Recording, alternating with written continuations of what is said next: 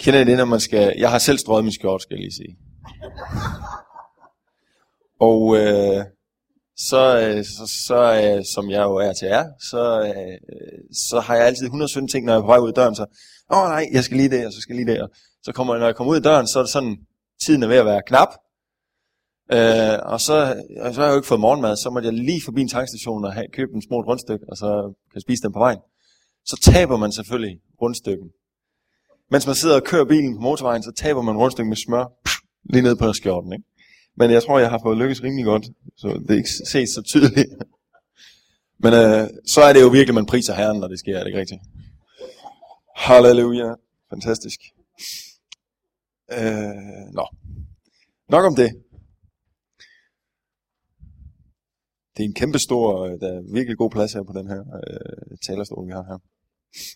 Men øh, vi klarer den. Eller også er det bare min bibel, der er stor, jeg ved det ikke.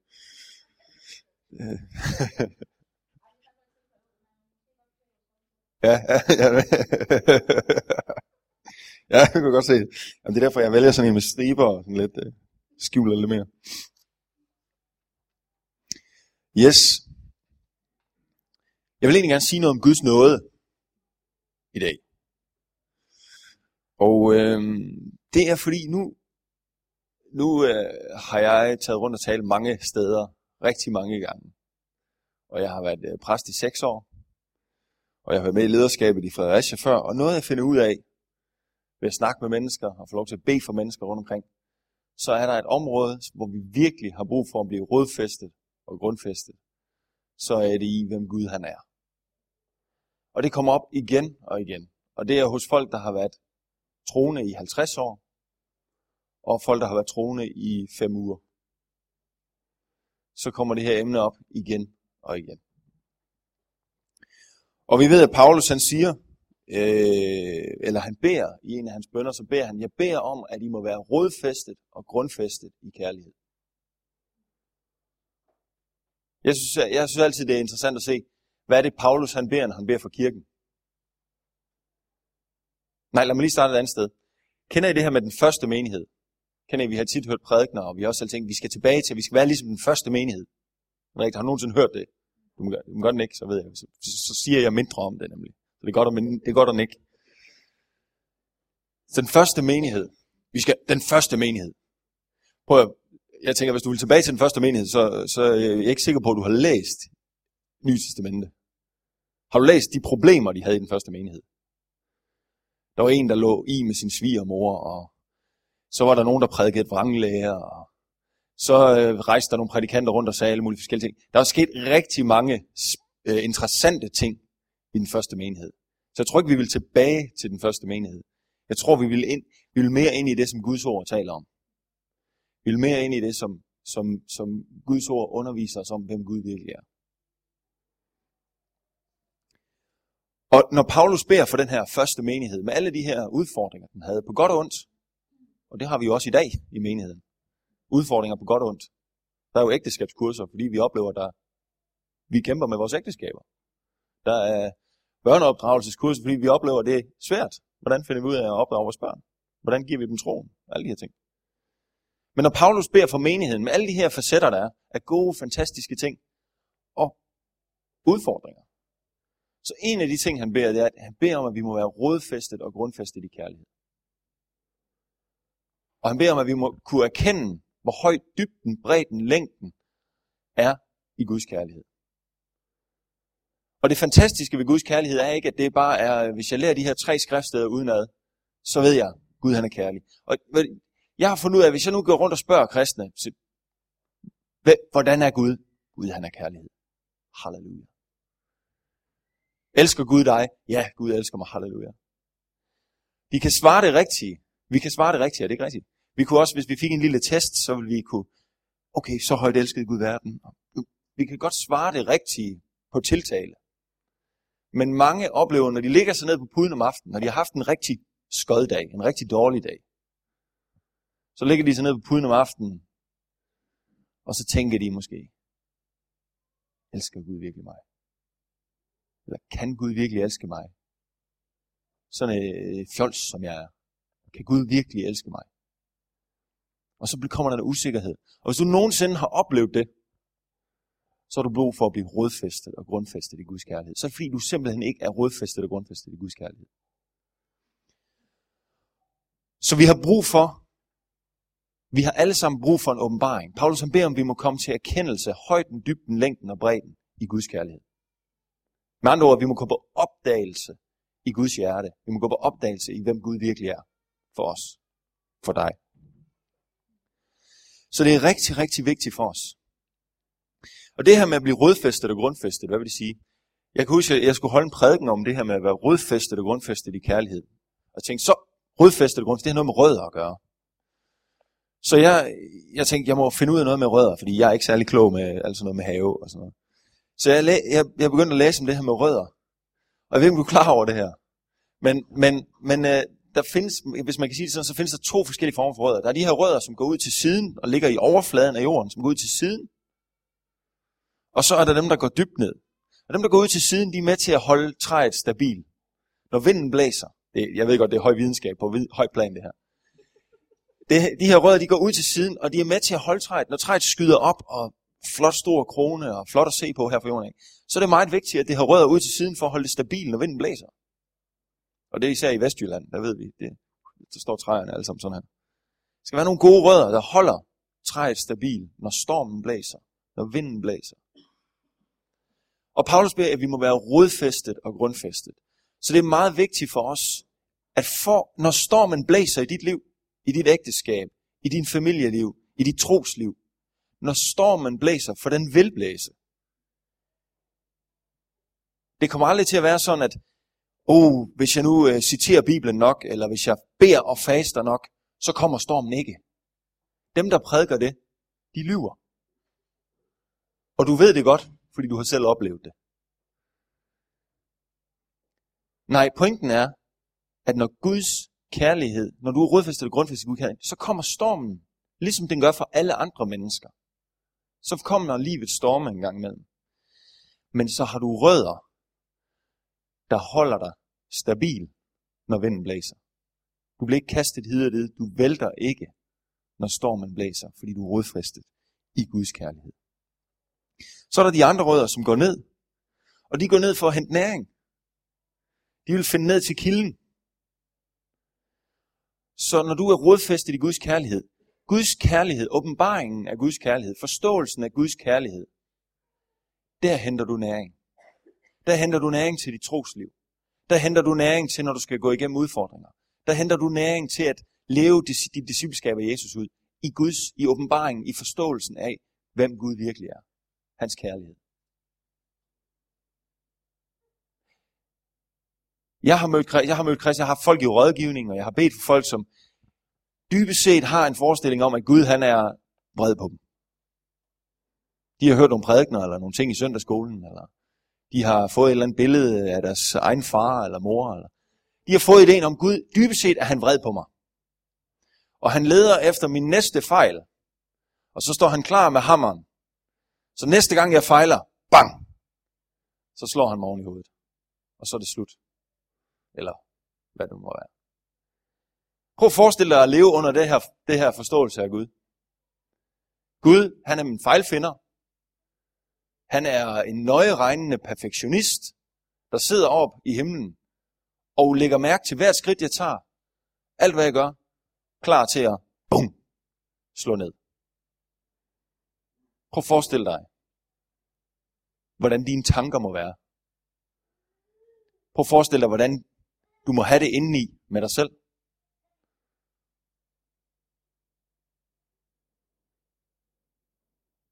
Der findes folk, der har sat under den form for forkyndelse. Og jeg har været med til at bede for dem mange gange. Også været med til at rådgive dem. Paulus beder om, at vi må være rodfæstet og grundfæstet i Guds natur som en kærlig Gud. Hvorfor? Fordi det er derfra, vi henter næring. Det er det, der holder os stabil.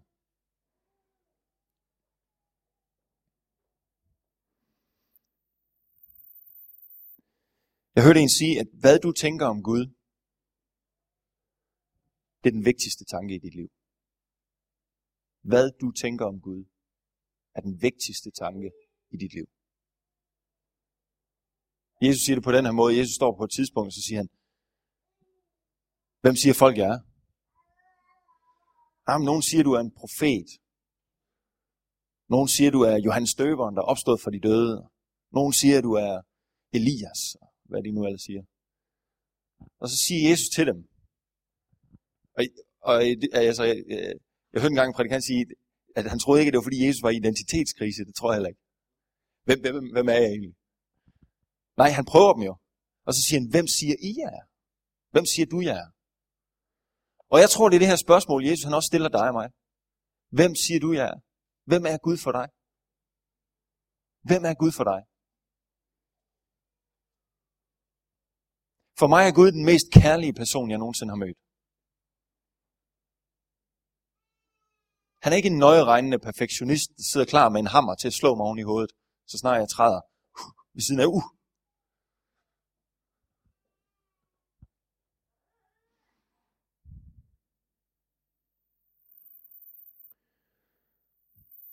Det er vigtigt for os at være rodfæstet og grundfæstet i kærlighed. Det her med grundfæste, det er det samme som når du bygger et hus. Nu skal jeg tror ikke kloge mig for meget på det her. Det er ret meget. Men, øh, men når vi bygger et hus, så ved vi det her med, at vi skal have et fundament, og det er meget vigtigt, at det her fundament det har de rette dimensioner. Hvis de ikke har de rette dimensioner, vil huset kan synke, og der kan ske alle mulige ting. Vi har også set, når hus slår revner og alt mulige ting. Der er hus i Esbjerg, ved jeg, der er ikke, der er ikke bygget på noget fundament. Det, det, så, de, de kan godt stå i mange år godt nok, men der er nogle steder, der begynder at se lidt sjovt ud. Og derfor er det vigtigt for os, at vi er, vi er rodfæstet og grundfæstet. Vi står på fundamentet. Vi får bygget et fundament. Fordi det er duer det ikke, vi bygger ovenpå det. Fundamentet skal være i orden.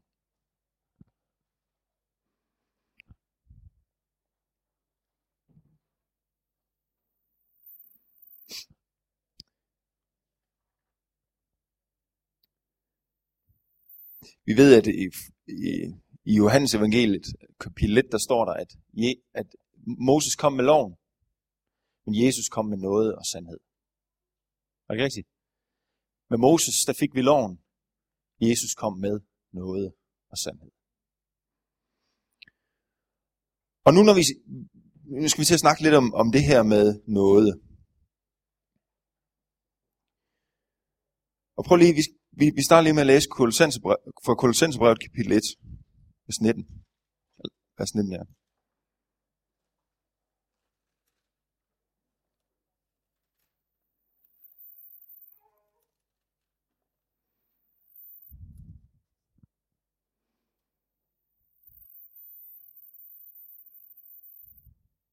Der står sådan her om Jesus, der står, i ham, for i ham besluttede hele guddomsfylden at tage bolig.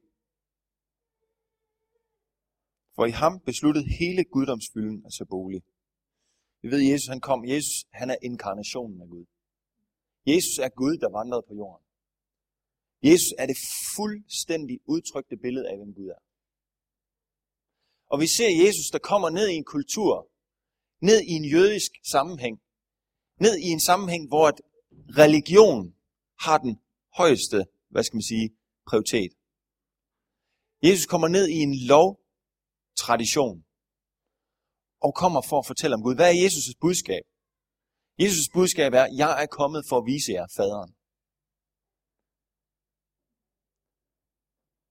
Jeg er kommet for at vise jer faderen. Min opgave er at vise jer, hvem faderen er. Og hvis du ser hele Jesu liv som et, et, et, et budskab, en forkyndelse af, hvem Gud virkelig er, Jesus kom ned i en sammenhæng, hvor man havde misforstået Gud. Man havde fået en forkert opfattelse af, hvem Gud virkelig er. Og ned i den sammenhæng sender Gud sin egen søn for at vise, hvem han virkelig er. Vi hører tit, at Jesus går i rette med de her lovkyndige, de her øh, lovkyndige prædikanter. Går i rette med dem og siger, nej, nej, nej, nej, sådan er Gud ikke. Se på mig, så ser du, hvordan Gud er. Er det ikke rigtigt? Det er det, Jesus han siger. Jeg er kommet for at vise jer faderen. Jeg gør intet af mig selv. Jeg gør kun det, jeg ser min far gøre. For mig personligt var det en stor åbenbaring, da jeg oplevede, at Jesus faktisk viste mig faderen. Jeg voksede op uden en far. Jeg voksede op kun min mor, dejlige, kærlige mor. Haft det godt. Og i min barndom gik jeg ikke rundt og savnede en far. Det var ikke sådan, jeg havde, jeg ved min far, jeg savner en far. Sådan havde jeg det ikke. Men som det er blevet voksen, så har jeg jo fundet ud af, okay, der er et eller andet, jeg har manglet her. Og især også, da jeg ligesom begyndte at lære Gud at kende. Jesus kunne jeg forholde mig til. Men ham Gud der, min far i himlen, det var bare sådan, der havde sådan et, når jeg tænkte på ordet far, så var det bare sådan et tomt billede. Og det siger jo sig selv, hvorfor det var tomt. Fordi der var ikke noget billede. Så det var ikke engang sådan, jeg havde et ondt billede, fordi jeg har ikke haft en ond far. Jeg har bare ikke haft en far. Så det var et tomt billede af far. Det var bare tomt. Når du sagde, når du sagde ordet far, så havde ingen følelse i det. Far, det var bare tomt. Hvis du sagde mor på den anden side. Mor, jeg altid elsker mor. Jeg kan altid komme hjem til mor. Alle de her ting her. Der var billede på. Men når jeg sagde ordet far, så er det bare tomt. Der var ingenting i det. Og, når jeg, øh, og, og, og, så mit billede, og jeg var sådan lidt, ah, hvem ham far der, hvad er han for en? Kunne han lige finde på at slå ned på mig? Var der, kunne jeg komme så på sådan et sted der, uh, så faldt jeg ud af nåden. I Apostolsk Kirke, som jeg jo kommer og blev frelst ind i og kommer i, der havde vi sådan et, et udtryk i vores læresætninger, som stod, man kan falde ud af nåden. Det er jo meget rart at have sin læresætning, er det ikke rigtigt? Sådan, når vi skal lige citere læresætninger, og du kan jo også falde ud af nåden. Sammen med tiende og alle mulige andre ting, sådan en skøn blanding af alle mulige. Den har vi heldigvis ikke mere. Vi har lavet den anden. Eller vi har ikke lavet den anden, vi har faktisk bare taget den der gamle apostolske trosbekendelse. Tro på Gud Fader, den mægtige himmels og jordens skaber, som vi alle sammen kender.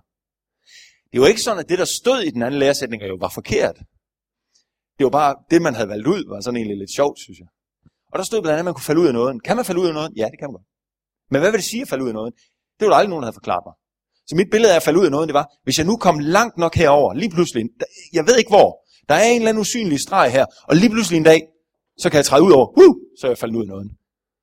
Lidt ligesom hvis jorden var flad, ikke? så var man bange for, hvis man sejlede langt nok herover, bum, lige pludselig falder jeg ud. Jeg ved ikke helt hvornår, men lige pludselig. Jeg ved ikke, om du nogensinde har haft det sådan. På en eller anden måde, så har jeg en fornemmelse af, at hvis jeg, så kan jeg lige pludselig finde mig selv falde ud af noget. Det er ikke engang sikkert, at jeg helt ved, hvornår. Det er først den dag, jeg står over for Jesus, så vil han måske fortælle mig, om jeg falder ud af noget eller ikke. Hvis du læser sammenhængen, hvor der står, for der er et skriftsted, der handler om at tale, falde ud af noget. Men hvis du læser sammenhængen der, hvor han siger, falde ud af noget, hvad snakker han om der? Han snakker om, hvis du begynder at, få, at hvis du begynder at prædike eller tro på et budskab, der er bygget på loven, der er bygget på, på at fortjene dig til Guds yndest, så kan du falde ud af nåden. Han taler på intet sted her om, hvis du fejler i din livsstil, hvis du kommer til kort i din karakter. Det er ikke det, han sætter som præmissen for at falde ud af noget. Det eneste, han sætter som præmis for at falde ud af noget, det er, hvis du erstatter Kristus med egen adfærd, med lov. Det er det eneste, du kan falde ud af noget for. Ja, men Mads, nej, ikke noget men. Kun Amen.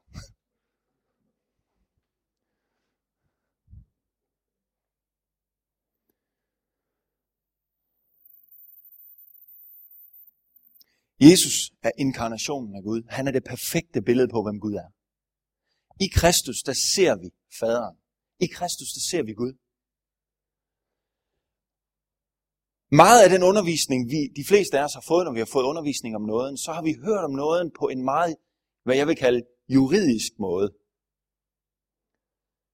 Jura, lov, teknik, forklaring. Du kender sikkert forklaringen. Gud er her. Hellig, retfærdig. Høj standard. Her står Gud. Her står mennesket faldet i en falden tilstand. Knap så hellig, knap så retfærdig. Lav standard. Mennesket vil gerne hen til Gud. Her i midten, der er der noget, der hedder synden. Vi kan ikke komme hen til Gud. Vi prøver og prøver, men vores handlinger er ikke gode nok. Vi kan ikke bygge broen over til Gud, der står her. Hellig, retfærdig, uden synd. Der er et eller andet her, som ikke kan gå op.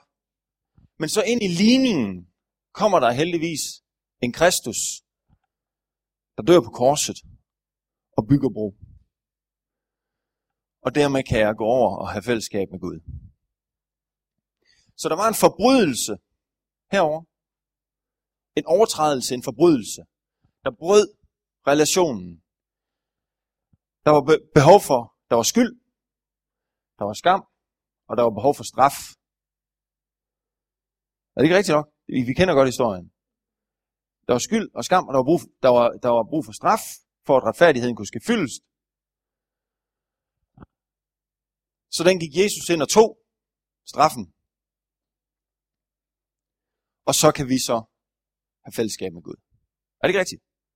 Det er den gængse forklaring at sige. Og nåden er det her forhold med, at Gud, høj standard, mennesket kan ikke komme over. Mennesket, lav standard, syndig, har brug for en stedfortræder. Kristus er stedfortræderen, lige med fællesskab. Halleluja. Er der noget forkert i den? Nej, bare rolig. Jeg kan se, at der er nogen, der bliver bekymret. Hvad vil jeg nu sige? Er der noget forkert i den der samling? Nej. Det eneste problem, der er, det er meget svært følelsesmæssigt at koble sig på den her forklaring og så tænke, åh, Gud elsker mig bare. Hvor er det fantastisk. Det bliver sådan meget teknisk, ikke? A, B og C. D. Eller 2 plus 2 er lige med 4. Det går op. Tjek, nu er vi glade. Det bliver meget firkantet. Og det bliver meget teknisk. Er der noget galt med den? Nej. Er den i Bibelen? Paulus bruger det her billede til at forklare. Men det er ikke det, mit forslag til dig er, det er ikke det eneste billede på nåden i skriften. Men det er ofte det, vi bruger, eller det vi får forklaret, når vi skal få forklaret, hvad vil det sige, at Gud er noget? Det vil sige, at han egentlig er herover er vred. Der er synd. Mennesket der kom til kort. Heldigvis har vi Kristus ind imellem, nu vi komme over til Gud, som egentlig er vred. Lidt det billede, vi får. Jeg siger ikke, det er det, skriften siger, men det er det billede, vi lidt får. Gud er sådan lidt utilregnelig vred, men heldigvis har jeg der Jesus. Han kommer ind imellem, lidt ligesom sådan en boksekamp, du ved, der er to, der er ved at komme op og slås, så kommer der en ind imellem, hey, rolig Gud, rolig. Jeg skal nok, rolig. Og så er der fred. Det er lidt det billede, man får, man kan få, nogen får. Folk vil måske ikke sige det på den her måde, men når man sidder i rådgivning, når man sidder i samtaler, når man beder for folk, så kan man se, hov, der er et eller andet her. Jeg vil foreslå dig, at der er et andet billede i skriften på, hvad noget er. Hvem Gud er.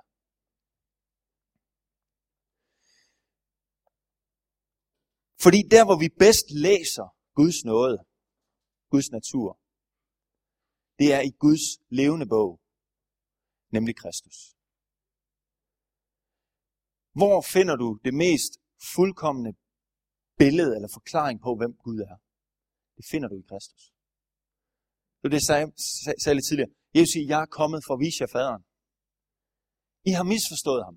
Han kom til bogens folk og sagde, I har misforstået Gud. I har misforstået, hvem faderen virkelig er. Jeg er kommet for at vise jer det. Og det var til bogens folk, han sagde det. Og jeg tror, han siger det igen til bogens folk. Jeg tror igen, han siger det til kirken. I har misforstået mig. I har misforstået, hvem Gud er. Se på mig. Se på min måde at være på. Se på min måde at leve på, siger, siger Jesus. Og se, hvem Gud virkelig er. Jesus er nemlig Guds levende bog. Der ser vi den fulde åbenbaring af, hvem Gud virkelig er. Og vi ser det i handling.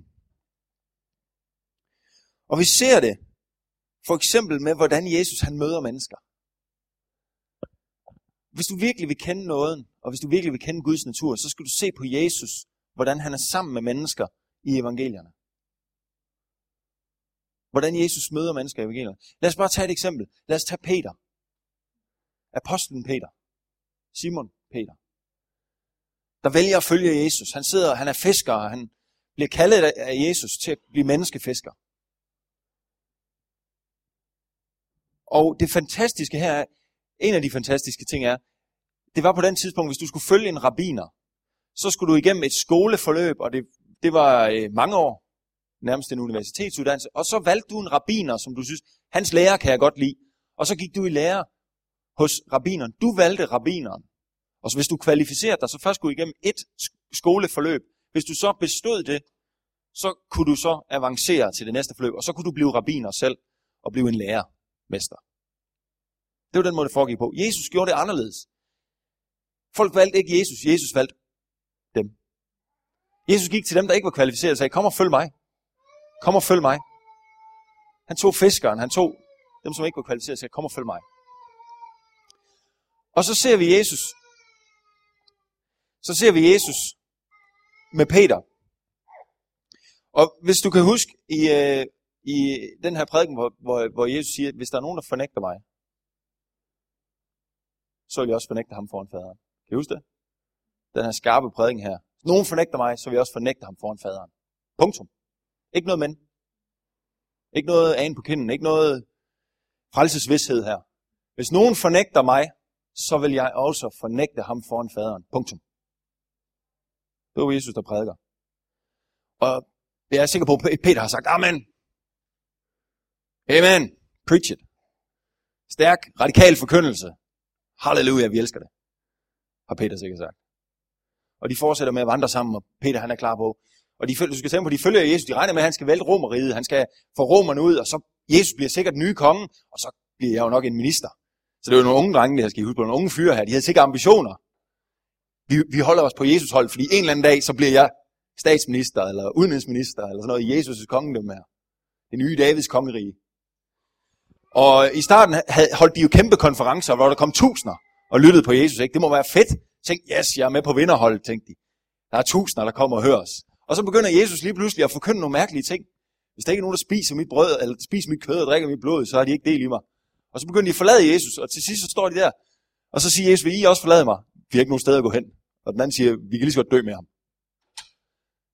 Så det går lige så stille ned ad bakke, den her tjeneste. Ikke? Først var der kæmpe succes og store konferencer, og vi indtager landet og alt muligt. Og lige pludselig så bliver det reduceret, reduceret, reduceret, til der sidder 12 mænd der. Og så bliver det endnu mere reduceret, fordi Jesus han er ved at blive korsfæstet, så de alle sammen løber på den en, der følger efter lidt i baggrunden. Så lige pludselig ikke, hov, hvad sker der her? Det er ikke en stor succes, det er ikke det, jeg havde regnet med, det skulle være.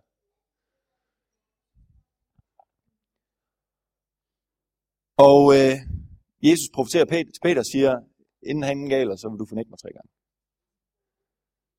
Og Peter aldrig, kunne aldrig finde på. Og hvad sker der? Peter fornægter ham. Han banner og fornægter ham. Og der står dramatisk, at Jesus han vender sig om og kigger på Peter. Og jeg forestiller mig ikke, at Jesus han har, har sendt ham dræberblikket, eller vel? Jeg forestiller mig, at Jesus har kigget om med de mest kærlige øjne, du kan, du kan forestille dig. Og det for, for, for den her syndserkendelse op i Peter. Han møder Jesu blik. Og, og Peter går ud og græder bitter, står der. Og hvad sker der så? Så sker der det, at Peter han tager tilbage ud af fisk, efter Jesus opstod for de døde. Hvorfor gør han det? I ved hele den her historie. Vi tror, at Jesus opstod for de døde. Peter løber ind i graven og ser, han er, han er væk og hører engle og det hele. Han får lov at opleve det hele. Hører engle. Hører, at Jesus opstod for de døde. Alt det her. Og alligevel tager han ud af fisk. Hvorfor? Fordi han har hørt den prædiken, den er fornægter mig, vil jeg også fornægte. Peter vidste godt, at han var kommet til kort. Peter var godt klar over, at han levede ikke op til standarden længere. Peter var godt klar over, at han havde forbrudt sig mod Herren. Det er slut med mig, det er ude med mig. Selvom Jesus skulle være opstået fra de døde, tænker Peter, så har jeg jo ikke nogen plads. Det er færdigt med mig. Her bliver Peter færdig med sig selv. Han bliver færdig med sin høje bekendelse. Han bliver færdig med alt, der er inde i ham. Han bliver færdig med sig selv. Han dør for sig selv. Og han kan da huske Jesus' prædiken, den der fornægter mig, vil jeg også fornægte. Punktum. Der er ikke noget frelsesvidshed her. Så hvad gør han? han? Han gør det, han har gjort før. Han tager ud og fiske. Og hvad sker der? En dag, de kommer op, øh, sejlen der, så ser de et bål inde på bredden. Og så ser de Herren. Og da Peter finder ud af det Herren, så hopper han i og kommer ind. Men han ved jo godt, det er slut med ham. Der er ikke noget mere for ham. Og Jesus går hen til ham og har en samtale med ham. Og her ser du noget. Her ser du noget. Ikke mennesket her lav standard. Gud her, hellig. Så har vi lige en teknisk lignelse, så kommer der noget ind imellem. Du kan ikke rigtig forbi- jeg kan ikke rigtig forbinde mig til det. Jeg er enig i det. Jeg tror på det. Bare rolig. Men her ser du dig og mig i vores almindelige liv, i hverdagslivet, der hvor vi kommer til kort, der hvor vi ikke lykkes, der hvor vi ikke er gode nok kristne, der hvor vi ikke lever op til den standard, vi selv har prædiket, eller hvad det måtte være. Der har vi brug for at kende den sande noget. Der har vi brug for at kende Gud. Der har vi brug for at være rodfæstet og grundfæstet i kærlighed. Der har vi brug for at kende Gud, som han virkelig er. Nemlig den Jesus, der sidder inde på strandkanten og kalder på Peter. Peter kommer ind. Og så siger han, Peter, elsker du mig? Og Peter siger, herre, du ved, jeg har dig kær. Her erkender Peter sig selv. Før var Peter, jeg vil dø for dig, og Jesus, du skal jo ikke dø på korset. Det er store bekendelser. Han kan ikke engang sige, herre, jeg elsker dig. Ikke fordi han ikke elsker Jesus, men fordi han har set sig selv. Han har set kompromiserne i sig selv. Han har set det falske i sig selv. Han har set glansbilledet er bare blevet væk. Det I snakkede om her, ikke også? Vi viser. Juhu. Men vi ved jo godt, og det ved jeg godt som præst, sådan er virkeligheden ikke. Inden bag ved det her glansbillede, der er der et, et helt menneske. Med alle de der komplekse ting, der nu er i os. På godt og ondt. Og det ved Gud, og det ved evangeliet. Derfor dur et rent firkantet evangelie ikke. Fordi ingen af os passer ind i det. Vær sådan, gør sådan, se sådan ud. Lev sådan, vær sådan, gør sådan, se sådan ud.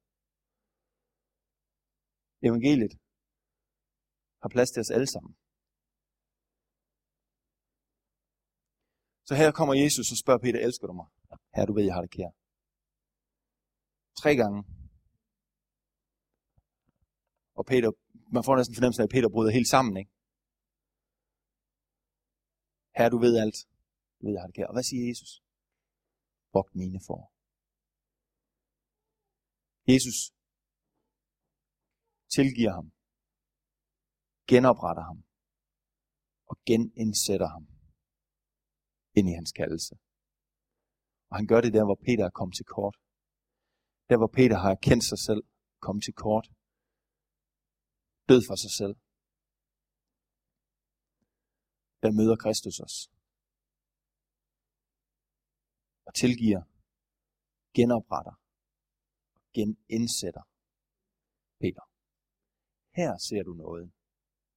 Her ser du noget som en person. Ikke som en lignelse. Ikke som en teknisk, juridisk funktion. Det er alt for firkantet til, at du og jeg kan koble os på det og se os selv i det. I hvert fald de fleste af os. Her ser du Gud være Gud, som kun Gud kan være.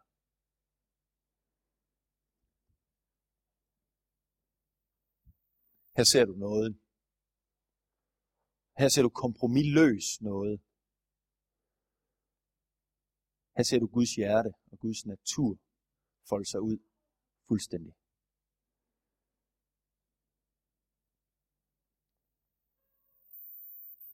Kun Jesus kan holde en prædiken og sige, den der fornægter mig, vil jeg også fornægte. Punktum. Ikke noget men. Der er ikke noget men. Der er ikke nogen åben dør. Der er et radikal hellighedsforkyndelse. Men samtidig hvad den, der samler mennesket op, der hvor vi kommer til kort. Fordi det gør vi alle sammen. Der ser du Gud samle op, genopret og genindsæt. Det er noget.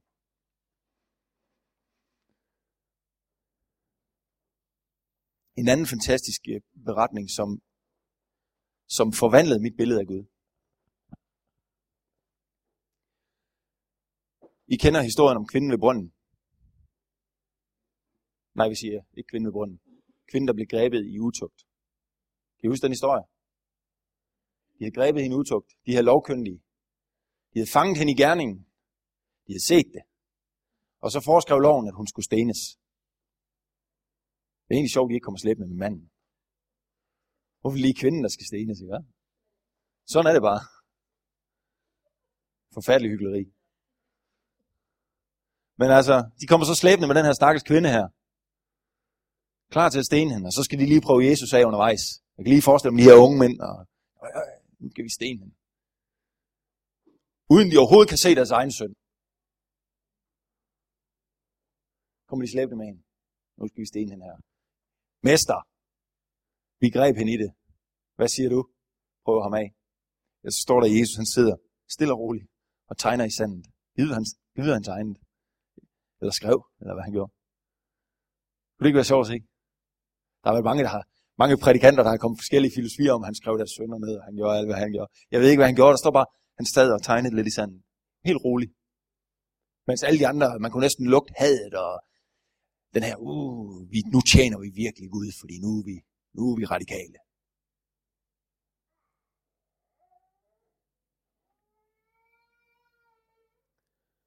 Og så sidder Jesus og tegner i sanden der. Hvad sker der så? Så kigger han op, og så siger han de her berømte ord. Den er, som er uden synd, kan jeg kaste den første sten. Jesus går ikke på kompromis med loven. Men han annullerer den også. Den er, som er uden synd, skal kaste den første sten. Og så står der, at de stille og roligt smed stenen fra sig. Og der står de ældste først. Og jeg ved ikke, om det var fordi de ældste havde flere sønder, eller om det var fordi de havde lidt mere visdom. De havde haft lidt mere selverkendelse over årene. Jeg tror på, det er det sidste. De er sådan lige fanget, ah, okay, så perfekt er jeg altså heller ikke. Og så smed de den stenen og gik. Og til sidst var der ingen tilbage. For Jesus han er jo gennemskuet deres hyggeleri. Og så siger han det her. Eller, og så siger han, var der ingen, der fordømte dig? Nej, heller ikke jeg fordømmer dig. Gå og synd, for nu er ikke mere. Og han sender hende væk. Her kommer det, som, som forvandlede mit gudsbillede og forvandlede mit liv. Jesus var uden synd. Jesus kunne have kastet den første sten. Men han gjorde det ikke. Og det var før korset. Det var før den nye pagt så alle vores evangelikale hjerner, de lige, hvad sker der? Før korset, før. Uh. Uh. Uh. Jeg troede jo kun, det var korset, der kunne gøre det der. Prøv at høre her. Prøv at høre her. Jeg har altid været mere guddommelig at tilgive, end at hævne. Altid. Gud har ikke forandret sig. Han har altid været den samme. Det var derfor, Jesus sagde, I har misforstået Gud. Sådan ser jeg det, når jeg læser evangelierne. Gud, jeg viser jer faderen. Se på mig. Se, hvordan jeg er med mennesker. På den ene side kalder jeg dem til et højere liv. Jeg kalder dem til et mere rent liv. Jeg kalder dem til et højere kald.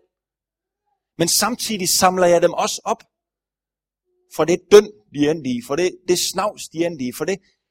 Og, og vores liv er jo ikke sådan her, oh, så var vi i dønnet og så bum, så vandrede vi med Herren.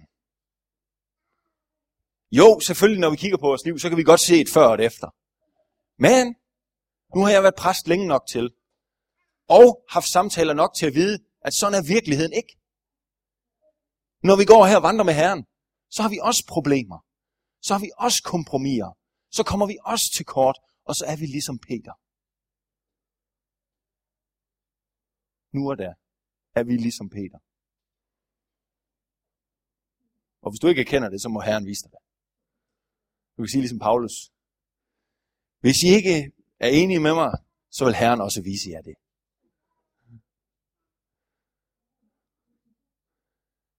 At det er virkeligheden. Men der kommer evangeliet ind. Der kommer nåden ind. Og griber os. Og renser os. Og indsætter os. Det er det fantastiske ved den nåde.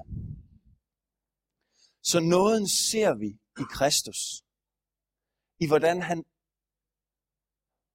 re- havde relationer med mennesker. Hvordan han mødte synderen.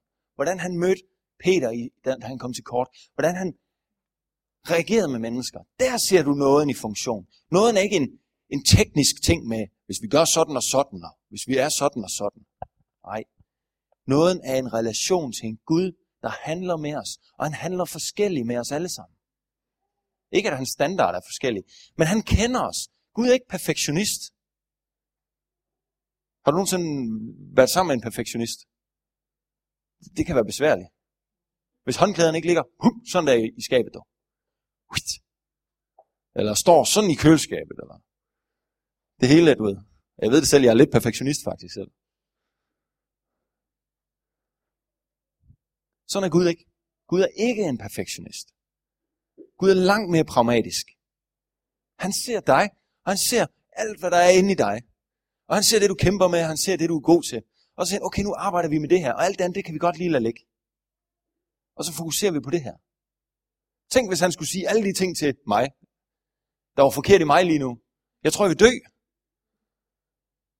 Jeg, jeg vil dø, hvis han viste mig det hele på en gang. Vi ved jo godt, at han tager en ting frem og siger, her vil jeg gerne opdrage dig lidt. Her vil jeg gerne lære dig noget. Og så kommer, gør, åh, det går jo godt, Gud, og bum. Ikke ligesom et barn, der er ved at lære at gå, og nu kan jeg gå. Bum. Eller nu kan jeg cykle, og så lige, hey far, se, jeg kan cykle, og så, øh, sådan er vi som disciple. Og vi ved det godt.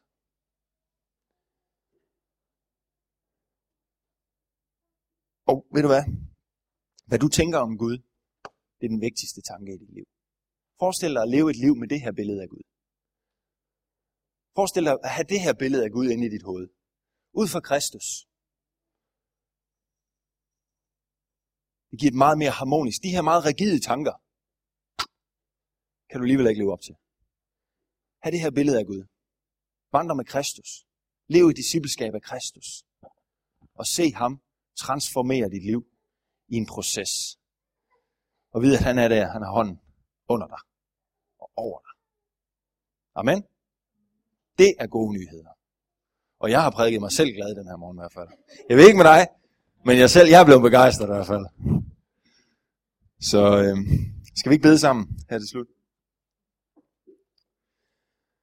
Far, vi takker dig for de gode nyheder. Far, vi takker dig for Kristus. Far, vi takker dig for, for, øh, for evangeliet. Vi takker dig for korset. Her takker dit ord siger, at, at her viser Gud sin kærlighed til os ved at Kristus døde for os, mens vi endnu var syndere. Her du viser din kærlighed til os, mens vi endnu var syndere, ved at Kristus døde for os. Her så på en god og en dårlig dag, der kan vi vide, at du elsker os 100%. Her den dårlige dag, skoddagen og den gode dag, der vi elsket 100%. Og far, jeg beder om, at du må åbenbare det for os. Her, jeg beder om en, en ånd af visdom og åbenbaring over os, så vi kan erkende Kristus. Her, så vi virkelig må få lov at gå på opdagelse i højden, dybden, længden og bredden af din kærlighed til os.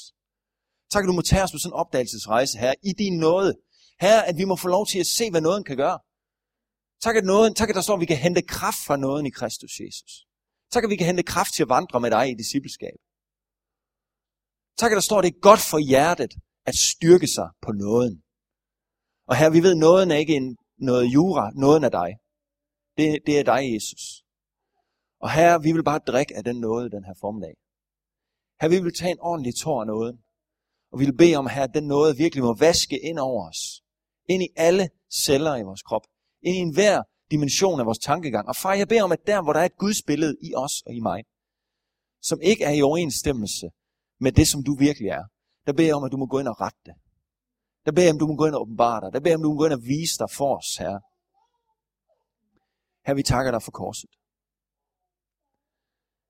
Og her vi, vi vil bare overgive os, Herre, fuldt og helt til din nåde. Vi vil overgive os fuldt og helt til din omsorg.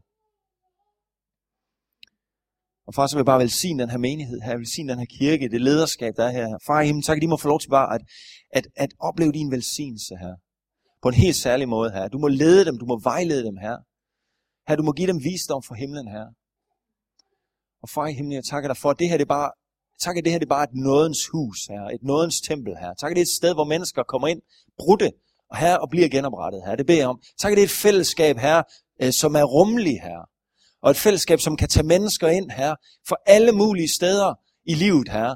Og være rummelig, og så se dem blive transformeret igennem en proces over tid til at ligne dig, her. Her, det vil jeg bare bede, her, et nådens tempel, her. Det takker jeg dig for i Jesu navn. Far i himlen, tak for kærlighed på det her sted. Tak for omsorg på det her sted her. Tak for overbærenhed på det her sted her. Tak for liv på det her sted her. Far i himlen, jeg takker dig for de her fantastiske mennesker, du har samlet på det her sted. Og far, jeg beder bare om, at du velsigner dem hver især ind i deres kaldelse og ind i deres discipleskab her. I faderens, søndens og helligåndens navn. Amen.